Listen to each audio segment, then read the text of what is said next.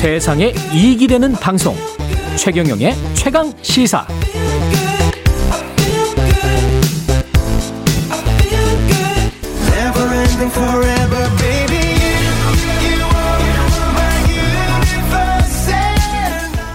네, 방탄소년단 BTS가 다시 한번 빌보드 차트 정상에 올랐습니다.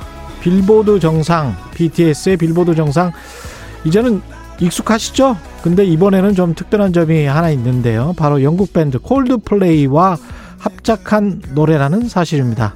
이를 두고 BTS 버스를 탄 콜드플레이 이런 이야기를 나 이런 이야기가 나오고 있습니다. K-팝 전문 김윤아 평론가 연결돼 있습니다. 안녕하세요. 안녕하세요. 예. BTS 버스를 탄 콜드플레이 My My Universe가 지금 intro music으로 나왔었거든요. 네네. 예. 그 좀 다르긴 하더라고요. BTS 노래하고는 좀 다른. 그런데 저는 주- 좋았어요. 그 콜드플레이의 노래보다 더 좋던데.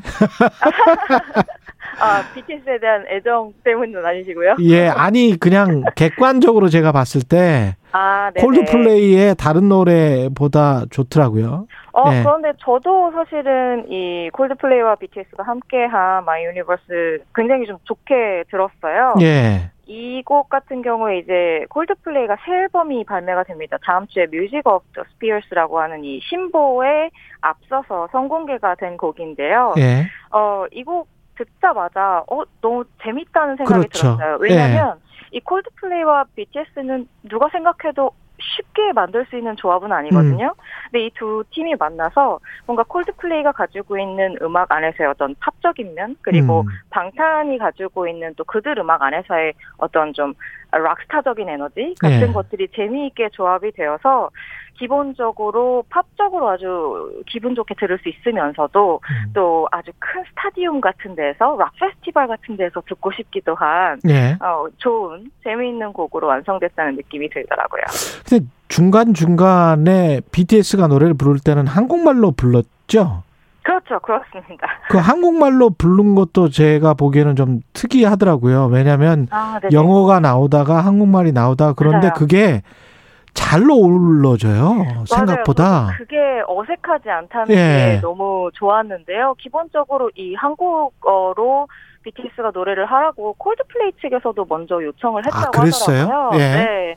그래서 너무나 뭐 아주 자연스럽게 만들어진 결과물이고요. 어. 이전에 뭐 다이너마이트나 이런 영어 곡들을 작업할 때도 BTS가 늘 자신들은 뭐 억지로 이걸 쓴 건 아니다. 그냥 음. 데모가 영어였는데 그게 너무 듣기 편해서 영어로 작업했다. 뭐 이런 식으로 기본적으로 자연스러움에 대한 이야기를 자주 하는데요. 이 곡에서도 아마 그렇게 작업이 된 결과 결과물에서도 그렇게 자연스러움이 느껴지는 게 아닐까 싶더라고요. 음.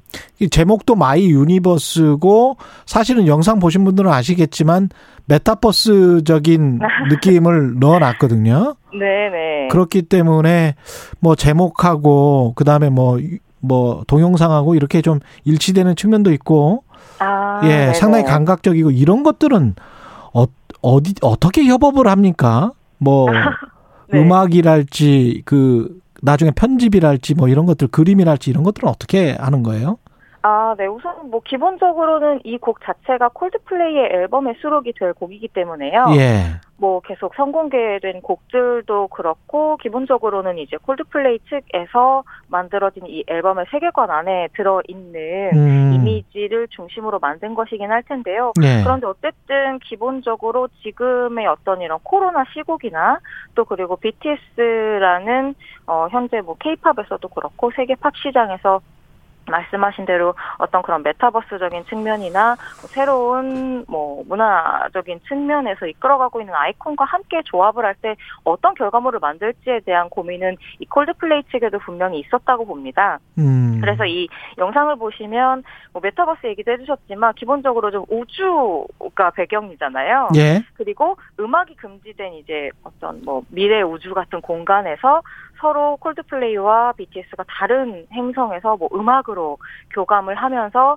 이제 사랑과 우정을 나누는 뭐 이런 서사로 완성이 되어 있는데요. 저는 보면서 말씀하신 대로 어떤 뭐 요즘 유행하는 메타버스 같은 느낌도 들었지만 계속해서 사실 이 BTS 같은 경우에는 작년부터 자신들의 음악을 통해서 이 코로나 시대를 음악으로 극복할 수 있는 여러 가지 메시지들을 전달을 하고 있어요. 예. 뭐 Life Goes On 같은 곡도 그랬었고 뭐 다이너마이트도 당연히 그렇고 최근에 Permission to Dance 같은 곡들도 그런 메시지를 가지고 있었거든요. 음. 그런 어떤 은유적인 예. 그래서 이번 곡에서도 그 한글어로 나오는 가사 가운데 뭐 지금 이 시련도 결국엔 잠시니까 아. 너는 언제까지나 어 지금까 지금처럼 밝게만 빛나줘 같은 이 가사가 있거든요. 예. 그래서 뭐 우주를 배경으로 하고 있고 또 요즘 화제인 메타버스 언급이 많이 되고 있지만 저는 그 안에 사실은 지금을 극복하고자 하는 이 BTS 또 콜드플레이나 뮤지션들의 의지 같은 것들이 이런 비주얼로 어, 만, 완성이 된 게 아닌가 싶은 생각이 들더라고요. 이 영국 락밴드 콜드플레이는 범 내려온다. 아, 에. 예. Ambiguous Dance Company하고도 함께 작업을 했잖아요. 맞습니다. 올 5월에 발표한 그러니까 이번 앨범의 역시 선공개 싱글이었는데요. 음. Higher Power라는 이 뮤직비디오에서 또 같이 작업을 했었죠. 이게 콜드플레이가 한국 뮤지션들을 굉장히 좋아하나 봅니다. 저도 이 면이 참 재미있었는데요. 음. 어쨌든 뭐 2년 만에 발표하는 새 앨범에서 성공개곡 에서 계속해서 한국의 어떤 아티스트들과 작업을 한다는 게 저도 이제 콜드플레이를 굉장히 오래 봐온 입장에서 재미있다는 느낌이 들었어요. 음. 뭐 여러 가지 이유가 있을 텐데요. 우선은 이제 2017년에 콜드플레이가 국내에서 처음으로 내한 공연을 했었거든요. 이때 굉장히 뜨거운 반응을 예. 몸소 겪고 나서 어디 인터뷰들에 가서도 아, 그 당시에 그 한국에서의 아, 되게 좋았구나. 네, 인상적이었다는 이야기를 인터뷰에서도 종종 밝힌 바가 있었거든요. 예. 그래서 그때부터 시작해서 사실 또 최근에 말씀하신 그런 엠비겨스 컴퍼니나 BTS 모두 세계적으로 굉장히 좀 주목을 받고 있는 젊은 아티스트들이기 때문에 예. 이들과 함께 호흡하면서 만들어내는 어떤 새로운 시너지 같은 것들에 대한 관심 없을 수가 없을 것 같고요. 음. 또 이외에도 정말 좀 뭐 작년 올해 계속해서 한국의 대중문화 자체가 예. 세계적으로 뭐랄까요 좀 힙하다고 요즘은 이야기 많이 하잖아요 좀 세련되고 에너지가 그렇죠. 넘치는 문화라는 것에 대한 관심들이 높아지고 있기 때문에 음. 뭐 여러 가지 측면에서 이번 콜드플레이의 새 앨범에 한국 아티스트의 모습들을 다양하게 만날 수 있는 결과가 만들어지지 않았나 싶더라고요. 그 다른 세계적인 아티스트들도 어 케이팝하고 협업하려는 움직임이 계속될 수 있겠습니다. 그러면 그럼요. 사실 예. 지금 이 시간에 제가 뭐 일일이 말씀드릴 수가 없을 정도로 아. K팝스타들과 해외 팝스타들의 협업은 뭐 너무 이제 흔해진 일이 됐어요. 이제 흔한 흔한 뭐- 일이 됐다. 예. 맞습니다. 그래서 뭐 BTS만 보더라도 뭐 니키 미나즈, 에드시런, 할시 정말 빌보드 차트에서 보고 있는 이름들 함께 하는 거 너무 많이 보셨을 테고요. 이외에도 뭐 블랙핑크 같은 경우에도 두아리파, 카디비, 레이디 가가 같은 아티스트들과 협업을 했었고 뭐 몬스타엑스, 프렌치 몬타나, 청하, 리햅, NCT 음. 드림, 합이 정말 그 국내 음악과 또 해외 팝 음악 좋아하시는 분들은 너무나 즐거울 수밖에 없는 요즘이라는 생각이 많이 들어요. 예. 네, 정말 정말 재미있고 또 음. 멋진 프레시한 신선한 조합들 많이 만날 수 있는 요즘입니다.